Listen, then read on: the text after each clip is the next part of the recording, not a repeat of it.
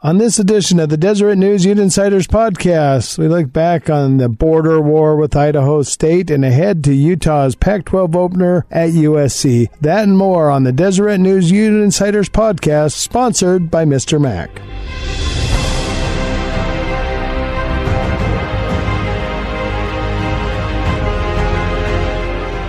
This is Josh Furlong from KSL.com, an AP Top 25 voter, and you are listening to the Deseret News Ute Insider Podcast. Welcome to the Deseret News Ute Insiders Podcast. I'm Dirk Facer of the Deseret News, along with my colleagues Mike Sorensen and Jody Genessy. Guys, welcome to the show. Thank you. Thank you. Great to be here. Hey, the Utes go 3 and 0 in non conference play. Got the Pac 12 opener with USC this week. Uh, Mike, what impressed you most about the Utes in those three harrowing games they had in the non-conference slate. You know, just their consistency on the most. I mean, I guess it was kind of inconsistent from half to half, but over on the whole, you look at it, they had a, a pretty strong defense. The offense uh, got better each game, I think, and got was probably their best in last game against an inferior opponent, of course. But um, you know, just that they could, didn't have any injuries and they just kind of kept things like they should. And I think they're they're where they want to be, and they uh, should go from here. Jody, uh, Tyler Huntley's been very accurate with his passing. Uh, hasn't been sacked yet, and the offense has turned the ball over just once. Is that kind of the big storyline? Is how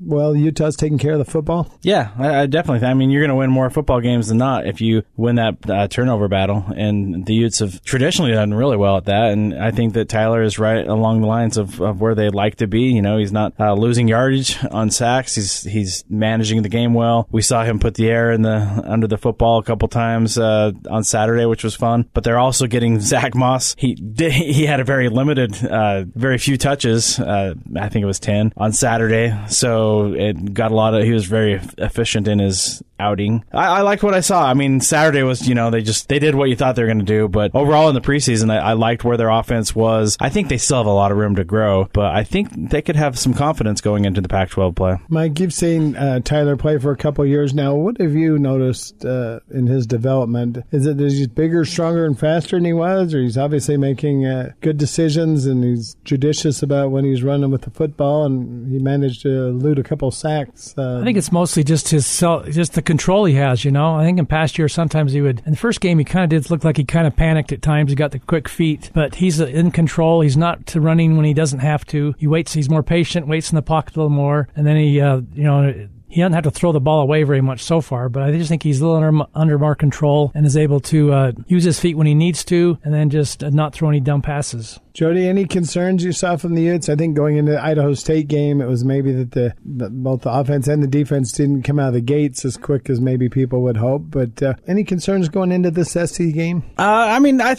I, I don't think they I, they are a number ten team. I think they at times definitely look like a top ten team, but I still would have liked to see them get more receivers involved. We did see Britton Covey get, I believe, four receptions the other day, and he, you know, he had a, a couple of times where he looked like his old self, but he's quite not quite there yet. I, I want to see a little bit more explosiveness in, and uh, versatility in the offense still, even though they kind of showed some on Saturday against Idaho State, but that was against an FCS team, so it's hard to compare that to what is going to happen in Pac-12 play. That's that's my big uh, question mark going in is how effective will Tyler Huntley be able to get more receivers and Zach Moss involved? Well, you know, I, it's strange to say this. The, the old line hasn't get up a sack all year, but that's still one of my biggest concerns. Is because they uh, they seem to uh, you know the, the short yardage situations. They had a couple against Northern Illinois where they couldn't do it, and then they they're a little shaky against Idaho State. And you think so when it gets to be third and two or third and one, you kind of don't have much confidence they're going to do it. And you say, well, what Zach Moss is doing great, but then he's broke broken, seemed like a ton of tackles, so it's not like he's not getting hit. So I still think the O line, but they should be short up this week. They got two guys coming back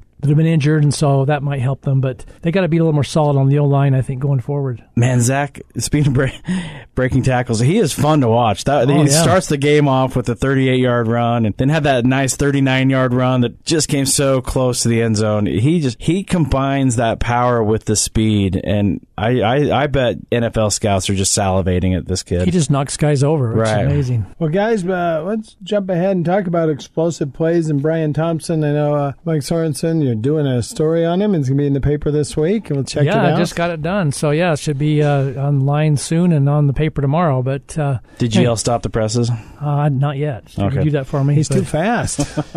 But he's a you know he's a quiet kid, you know. But you, once you get him talking, he was he would talk he talked for several minutes with me yesterday, and he's excited. He I didn't know this. He grew up five minutes away from the Coliseum. You know, he he, grew, he went to high school an hour away, but he grew up in Inglewood, five minutes away. And his brother played for USC, so he used to go to games as a kid. And his brother played back when back in the Reggie Bush era in about 2006 2007. So you know, but it's funny he didn't really. Uh, he said, yeah, it'll be fun going back, but he wasn't like doing cartwheels about it. You know, I think he's excited to go, but it's you know he's trying to have that mentality of oh it's you know another game we got to take care of business. But I'm sure he'll be happy to have his you know his mother and grandmother and a few other people there. I was impressed after the game the other day uh, when he, you know, people were talking about his 82 yard reception and the other, you know, touchdown he scored. And he kept bringing it back, didn't really want to talk about himself, wanted to talk about the team, kind of a team guy. He's a weapon that we heard about in camp that they were excited to have him healthy this year and, and out there. Did they unwrap him or is he, uh, is he a guy that you think maybe will just get better and better and have more contributions as the season goes on? Well, you know, he, he was injured most of last year. You know, he came as a freshman, played as a true freshman, started a game against Stanford, and he played in several games that played in every game that year. But he only had four or five catches all year, so he didn't use him a lot. Last year he came in and he was uh, he got injured and hardly played, and so you know he said that, that his injuries have just kind of set him back. But this year he said he's 100 percent now. You know, the kid's tall, he's 6'2", 205, and he's he's fast. He got behind the secondary. He's a he was a track man in high school growing up, so um, he's fast, has good hands. So I think he's he does have the whole package, and they just need to it gives him one more weapon. You know, 'cause we know about Covey and some other guys, Simpkins, but Thompson's uh, kind of a different receiver, a tall, lanky guy that might get him some and fast too. Hey, before we continue talking about this, just a reminder that the Deseret News Ute Insiders podcast is sponsored by the good folks at Mr. Mac. We appreciate their sponsorship and uh, get a chance to stop at a Mr. Mac store and pick up a suit or two. Uh, we encourage you to do so. We like our, our listeners to dress well, don't we, Jody?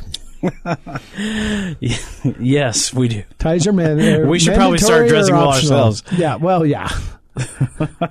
but, But uh, thanks to Mr. Mac's prices, we even we sports writers can uh, afford to, to dress sharply. Yes, they have a special going on right now for $299. You can buy a suit. You can get a second one for just a dollar. That's not a bad deal, especially if you're on that dollar side. So once again, podcast sponsored by Mr. Mac, and we thank those guys and encourage you to visit one of their stores. Jumping back into this thing, Jody, Southern California has always been a recruiting hotbed for the Utes. They've always done well there. How big a deal do you think it is when they go and play at USC, at UCLA? It's more than just a football game, isn't it? It's a recruiting thing. Oh yeah, for sure. I mean, and Thompson's like one of the you know reasons why these a lot of these guys probably in that area grew up obviously looking at USC and and maybe even UCLA or some other bigger name schools. And this every time they get to go down there, it just it just gives them an opportunity to show uh, that portion of the world that hey, Utah's a, a legit football team. Uh, we do some exciting things here. We're a power team, but we also uh, have an explosive offense, a great defense. So I, I think it's a, a good opportunity for the Utes to put themselves on the map there with those local kids. Mike, they, they obviously players from down there want to play well. I, I think back to Troy Williams and that two point conversion attempt last time the Utes played in the Coliseum, and there was a local guy stepped on the stage and wasn't afraid to to go for it. Got stopped short, but uh, it is a big deal to these Southern California kids to play down there, isn't it? Yeah, and you figure that most of the guys, I mean, you know, Kyle Whittingham talked about how most of their players come within a 30 mile radius of, of their campus. And uh, I'm sure that, you know, I, I looked it up, almost a fifth of the Utah team is from Southern California. There's 10 guys from LA, 10 guys from the outskirts of LA going down to San Diego. So they have about 20 guys from the Southern California area. And I bet mo- not more than one or two of them were recruited by USC. So to them, it's a big deal. We're going to go down there and it's that same old thing about chip on your shoulder. Uh, they might go down there and say, yeah, we're going to show you guys what you're missing. And we're pretty good up here at Utah. I remember a few years ago, a, a young fellow from Southern California named Eric Weddle, uh, and we were talking to him the first day of uh, camp at Utah, and he had a chip on his shoulder because USC and UCLA said he wasn't big enough. Whatever to play happened to that them. guy anyway? I think he turned out He's okay. an ice cream uh, connoisseur served ice now. cream, Yeah. But you know, it's interesting. Doesn't he eat like a sundae after every win? There, there's a reason I said that. There's- well, I have the same thing when the Seahawks win, so I have I do ice that. cream every yeah, Sunday. let's not talk about Seahawks Okay. wins. Oh, that's right. Ah, We're my coming Steelers. but no, that I just remember that you know he had a tremendous chip on his shoulder because he wanted to show those guys mm-hmm. that he could play. And I know that recruiting's changed a little bit with Utah being in the Pac-12 since then and that, but I still think it's a big deal for these kids to go home and play in front of family and friends, and and they want to show well. And I think they also want to show the Trojans what they may have missed or or what they uh, got out recruited by Utah. Yeah, and they got guys like Nick Ford, who starts on the offensive line. He grew up just pretty close to the USC, and Jordan Wilmore grew up in LA, so they got a lot of players that are going to be playing that uh, grew up in that area. And let's not forget, Coach Whittingham has some ties there. You know, his dad used to play for the Rams and that, and you know, coach so the Rams, yeah. Had some memories of the Coliseum and that. Guys, the Pac 12, the much maligned Pac 12. Jody, six teams in the top 25. Is the pack back? Um, I, I, I TBD. it's still early in the season. I think we've seen some some good performances by the Pac-12, but USC's loss at BYU is a little bit eye-opening. You know, I mean, that was BYU looks like they played well at Tennessee, which is obviously struggling, and, and Utah really took care of, of BYU. So I thought that was kind of a not a great showing for the Pac-12. But yeah, they have a lot of teams that are good, but do they have a team that's great? And I think that's when when you're thinking of a a powerhouse conference. That's what you want. You don't want just a bunch of good to mediocre teams. You need one or two or three great teams. And uh, Utah has the potential, or, or, Oregon. I mean, USC has shown some glimpses, but I don't. I'm not ready to say the Pac-12 is back yet. No, I mean you got a team like UCLA that uh, even though the investment they made in Chip Kelly has yet to pay off in any way, shape, or form, and that. But Mike, uh, is that what the difference is? I mean, there's no Clemson, there's no Alabama, there's no Georgia no Ohio State. There's no elite teams, or is there in the Pac-12? Well, it's just uh, you know it's, it is a little deceiving. I, I put that in a, my column for to guess in today's paper, but there's you know the Pac-12 has as many ranked teams as any team in the country, six. Same as the SEC. The big difference is the SEC has five teams in the top ten, right. and, and the uh, Pac-12 has one in Utah. And if you look at the Pac-12, they have the number 15, 18, 22, 23, 24. So you can say they have a lot of depth, and that's great. But like Jody was saying, you know maybe that's you have a lot of kind of teams in the middle. You have good depth, but you need a great team. And Utah has the best potential this year because they're undefeated, and Washington State would be the other. Oregon has a loss; they could be good, but to, as far as breaking into that elite, you know, playoff type team, Utah and Washington State at this point have the best potential to do that. Jody, do you think the Utes are carrying the banner for this league and will be the rest of the season? Obviously, they get Washington State in Salt Lake City, so in the pivotal head-to-head matchup with Wazoo, it's here. Is this Utah's to uh, to win or break through? Yeah, I mean, I, I, guess I'd like to answer that question after the Wazoo game, right. but right now I'd have to say U- Utah has the best opportunity to carry the banner for the Pac-12. Uh, Utah's never been in a position like this before in the Pac-12. Obviously, we've talked about that several times, uh, but also the Utes have never been ranked this highly early in the se- this early in the season, so uh, they still are on track to have a special outcome, even beyond and, and above the uh, Rose Bowl, which would be incredible by itself. Well, hey guys, it's time for our favorite segment. Let's turn it over to Mr. Tom Barberi. I'm Tom Barberi, and it's time for Utah by Five. This week on our Utah by Five, it's a little uh, all over the place, but uh, I I looked at the history of the Utes rankings, and it's really interesting to see that they just have never been ranked this high this early. They've been in the top ten several times, and so this is my number one in my Utah by Five. The last time they were ranked this high they were number three in 2015, and then they lost to USC. So this would be a good time for them to get that monkey off their back. It'd also be the first time. Another one of my points is that they haven't won in USC in in the Coliseum ever. They've only won in Los Angeles once, and that was at the beginning of the 20th century. So it's been over 102 years, I believe, since they last won. So this would history is calling here for the Utes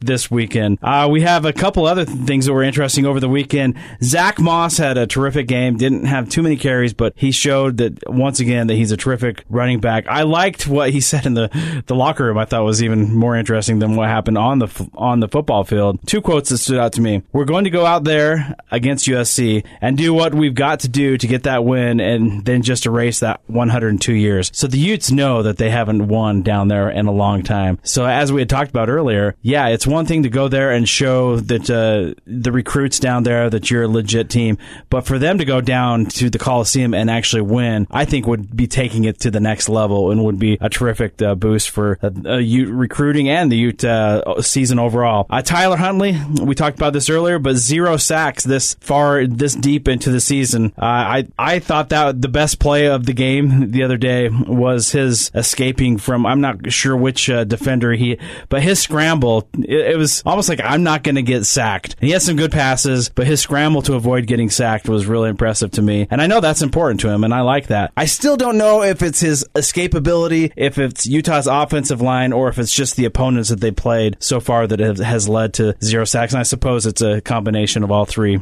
The fifth point I I thought the most funny thing that happened this the last couple days uh, in regards to the Utes was uh, Coach uh, Leach uh, up at Washington State and his he was asked about uh, the the mascots and who would win between the Pac-12 mascots. It was hilarious. The response he went through and, and gave a detailed breakdown of each mascot and its strengths and its weaknesses. And he's very high on the Utes, especially if it, he said it depends whether they have a bow and arrow or a gun, who would win in this battle. But uh, Coach Leach is, uh, you know, he he's, I know he's uh, fearful of the Utes on and off the field. So in this pretend fight, Mike Leach is a, an American treasure. So gotta love that. The Utes are six and eleven all time against USC. It's it's you know they've they've won half their games against them in the Pac-12, so this would be a good opportunity this weekend for them to get a, their first win in over a century at the Coliseum, but also to start uh, getting a, a, couple more, or at least one more win against this uh, uh, cherished national treasure so program. So there you go. That's my top five. Jody, thank you. Jody puts together the Insiders newsletter every week in the Deseret News. Jody, it's a labor of love, isn't it? All love, it. All love, yes. And it's a lot of labor. Yeah.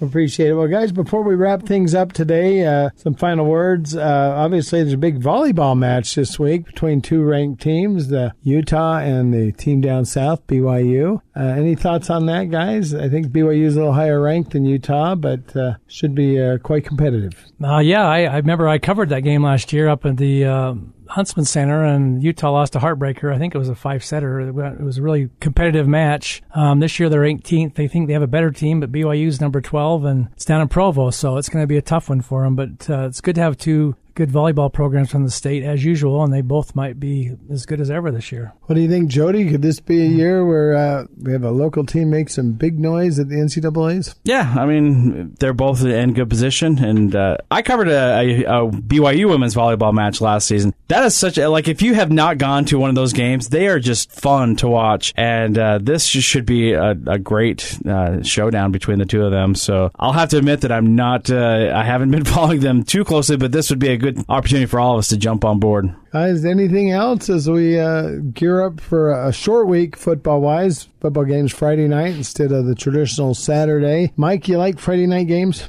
Um, yeah, when they're high school games. uh, no, it's fun. I think it's, uh, you know, I think it's better than Thursday. Thursday's just too soon, I think, but I think it'll be great for the Utes. Like the, like coach said the other day, pretty much every team in the nation's watching you because they're in a hotel somewhere. They're watching television and what, what game's on? There's only one, one or two college games, if that. And this is a nationally televised game. So it's not a great time to, to go and lay an egg, you know, for the Utes because this, everybody will be seeing them and saying, is, is, this team as good as they say they are? And so we'll find out if it, uh, if it happens. But yeah, it's fun to have games that kind of where you get a little more attention than just being in the mix with everybody else. I left out a little Zach Moss quote from my Utah by five, and he might have given them a little bit of a bulletin board material here, but I, I like his uh, his confidence. He's, he he was asked about the BYU USC game, and he said it's a good little wound for those guys. Speaking of USC, and we're just going to go ahead and add to that next week. So they're going down there with confidence. I, I like that, and the only thing that worries me is that we, we were there. I mean, you and Dirk, you and I were there in 2015 when Jody mentioned they were number three in the country. USC was three and three, and they just whipped Utah, you know, 41 yep. to 24. So they don't can't be overconfident, you know, because USC is USC regardless, and and they can certainly give Utah all they can handle this time. Oh, let's just hope they don't uh, what bring a knife to a gunfight, right? They need to back it up, and uh, you know, a quick start might be paramount there, especially. You know, I don't know what kind of crowd they're going to have there, but USC traditionally win, lose or draw, you know, still gets a crowd, and uh, it can be interesting to get downtown Los Angeles at six o'clock on a Friday. So we'll see how that goes. We'll Mike, get there you got early. some good driving. We'll get there early. Yes. Uh, I, I want to leave as soon as we wake up in the morning and uh, head right to the stadium. But uh, folks, appreciate you listening. Just a reminder, you can catch the Deseret News Insiders podcast wherever fine podcasts are found. Found, we encourage you to do so. I want to thank uh, Jody and Mike for joining us this week, and we will see you later.